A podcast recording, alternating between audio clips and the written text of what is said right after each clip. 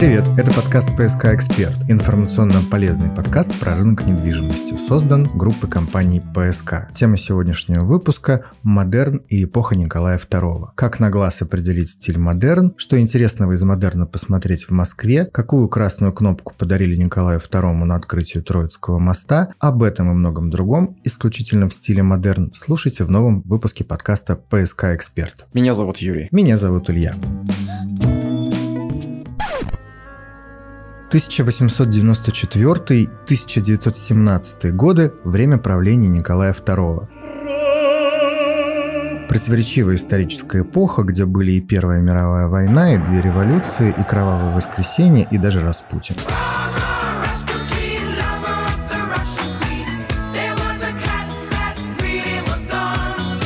При этом Российская империя и ее столица Санкт-Петербург продолжали строиться и, как будет принято говорить лет через сто, хорошеть. Во многом это способствовало появление и активное развитие стиля модерн. Модерн зародился в Европе на стыке 19 и 20 веков и просуществовал порядка 30 лет. В России, по известным причинам, в 1917 году модерн перерос в новые стили, такие как конструктивизм, функционализм и модернизм. Появлению модерна способствовало очень много факторов. Прежде всего, это запрос общества на перемены, который возник на стыке веков. Первое здание в стиле модерн находилось в Брюсселе. Это был отель, который построил Виктор Орт. Из Бельгии через Европу модерн дошел и до России. В каждой стране были свои отличия в модерне. В разных странах он имел даже разные названия. Например, во франкоговорящих странах это Арнуво, в немецкоязычных странах Югенстиль. Наши финские соседи называли его национальный романтизм.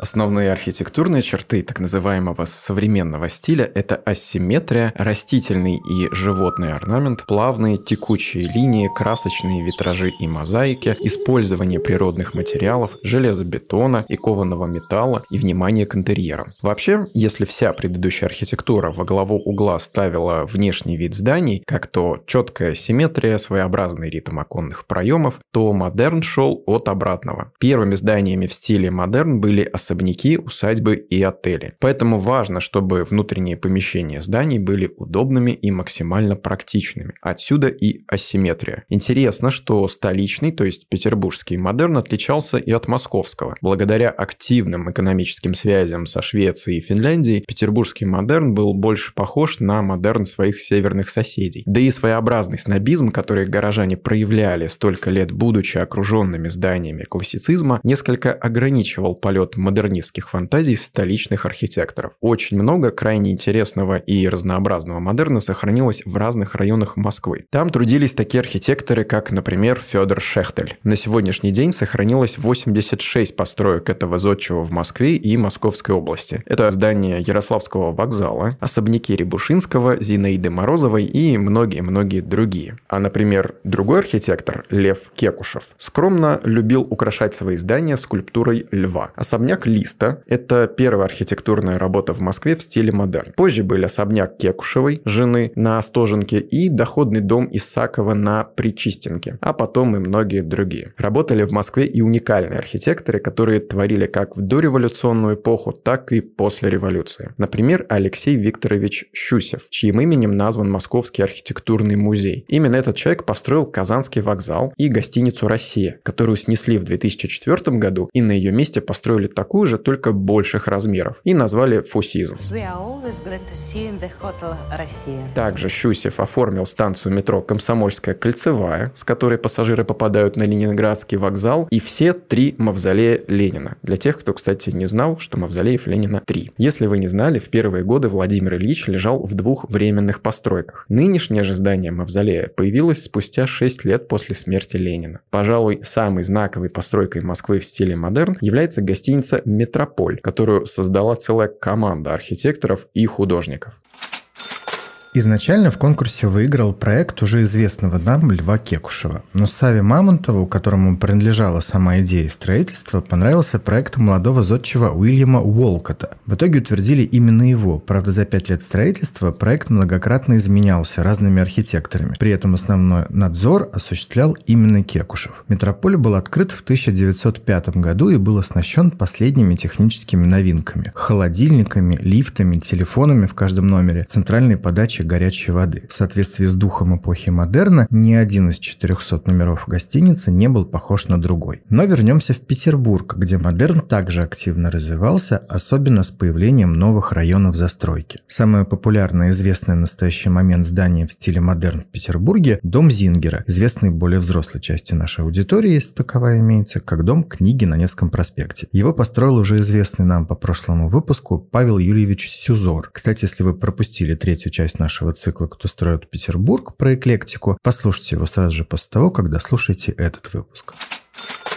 В 1900 году участок на углу Невского проспекта и канала Грибоедова выкупает компания по производству швейных машин «Зингер». Они планировали запустить производство в Подольске, ориентированное не только на Россию, но и на Турцию, Китай и Японию. Для создания штаб-квартиры, которая бы занималась экспансией компании на восток, был выбран Невский проспект и модный тогда архитектор Сюзор. Проект разрабатывался долго, заказчик хотел точную копию здания компании, которая находилась на Бродвее. А у нас, знаете ли, высотный регламент, да и поместить на крышу купол в виде наперстка не хотел уже сам архитектор здания. Так или иначе, но здание было построено к 1904 году и было неоднозначно воспринято обществом. Его критиковали за излишнюю вычурность и неуместное соседство с Казанским собором. И, кстати, несмотря на то, что в облике здания почти ничего не указывает на заказчика строительства, некоторые скульптуры валькирий, которыми украшено здание, содержат швейные машинки, которые сейчас можно обнаружить, внимательно изучив фасад здания.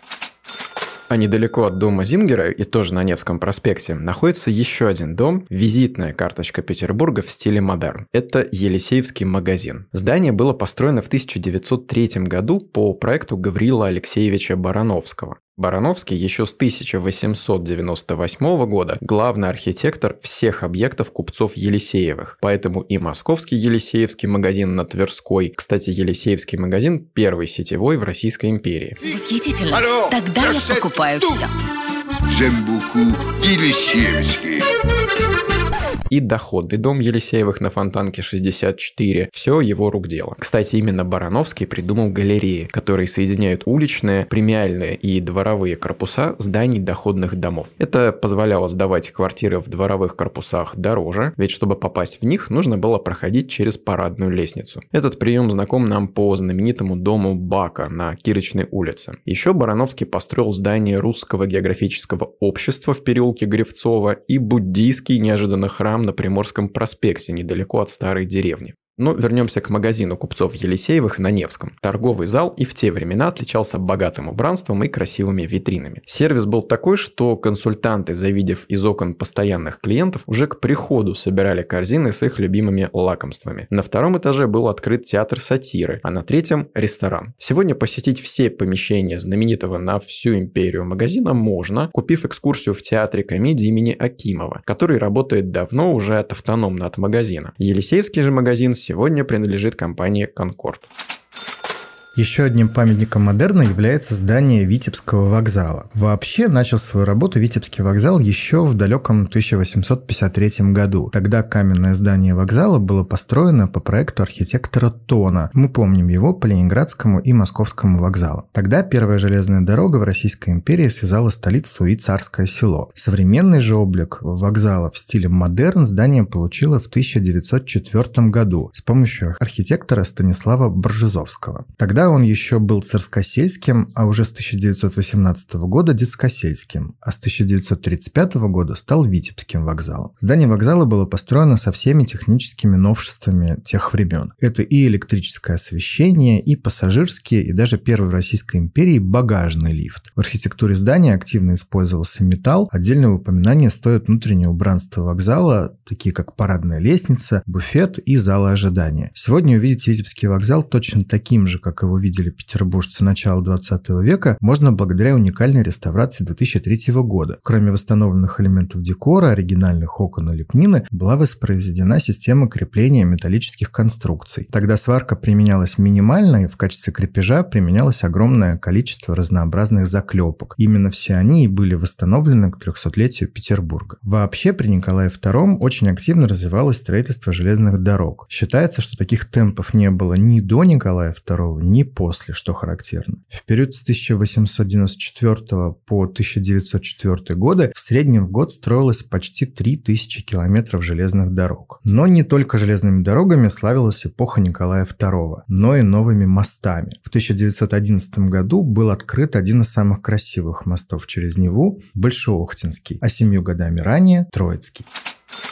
Интересно, что два своих проекта Троицкого моста подавал на архитектурный конкурс известный Агюст Эфель. Городская управа выкупила права на оба проекта, и все шло к тому, чтобы в Петербурге появился Эйфелевый мост. Но в проект вмешалась другая французская фирма Батиньоль, предложившая запатентованную консольно-арочную систему, которая была гораздо дешевле. Открытие Троицкого моста состоялось 16 мая 1902 года и было приурочено к 200-летию Петербурга. На торжественном торжественной церемонии глава города подарил императору Николаю II специальную кнопку, при помощи которой можно было управлять разводным механизмом моста прямо из царских покоев. Мы не раз рассказывали, что пока строился Троицкий мост, земли Петроградской стороны, занимаемые преимущественно огородами и садами, были переведены под жилую застройку. Участки земли были большими, а покупатели были богатыми. Поэтому на новых территориях Петербурга выросли сотни больших красивых домов, многие из которых были построены в популярном популярном стиле модерн. Одним из самых ярких архитекторов в стиле модерн является русско-шведский архитектор Федор Иванович Ледваль. Одной из его ранних работ является дом Ледваля, построенный по заказу матери на Каменноостровском проспекте, дом 1-3. Здание состоит из четырех разноэтажных корпусов, объединенных двором-курданером, отделенным от проспекта кованой решеткой. На фасадах скульптурные рельефы в стиле северный модерн. Растения, птицы, грибы, зайцы, рысь, филин и даже сова. Рассматривать дом с детьми – одно удовольствие. И, кстати, пару лет назад завершилась реставрация этого дома, поэтому рекомендуем прогуляться к нему при случае, ну, когда станет немножко потеплее.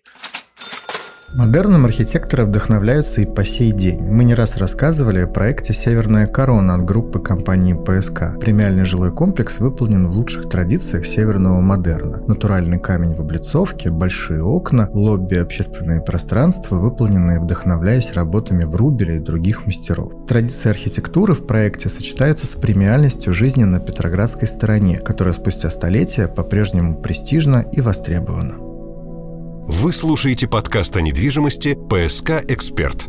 Кроме, собственно, дома Ледваля, Ледваль в двух шагах от Северной Короны 116 лет назад только построил доходный дом Циммермана на Каменноостровском проспекте 61. Кроме этого, гостиница «Астория», интерьеры гостиницы «Европейская», где, кстати, до сих пор пар президентский люкс носит имя Ледваль, доходный дом Нобеля на Лесном проспекте и самый свой главный проект «Толстовский дом». Огромный шестиэтажный дом, построенный на узком изломанном участке между между улицей Рубинштейна и набережной Фонтанки. Основой планировки дома являются три двора, соединенные внутренней улицей. По замыслу архитектора внутренние дворы должны были создавать комфортную городскую среду, приватную зону, где жильцы не изолированы друг от друга, а наоборот, создавали бы европейский дух добрососедства. Дом был снабжен электричеством, телефонной связью, системой вентиляции, водопроводом и канализацией. Для жильцов работали 16 прачечных, бильярдные комнаты и гимнастический зал. Вот это было благоустройства. Еще одним заметным домом в стиле модерн является доходный дом купца Полежаева на Старорусской улице. Дом построен в 1915 году Иваном Яковлевым и на тот момент также был оснащен по последнему слову техники. Газ, электричество, лифты и горячая вода. В доме для представителей высшей аристократии были предусмотрены 10 просторных квартир по 20 комнат в каждой. В этом году в доме проведены реставрационные работы, скульптуры, фасады, башни и дворы дома стали внешне точно таким же, как и сто лет назад.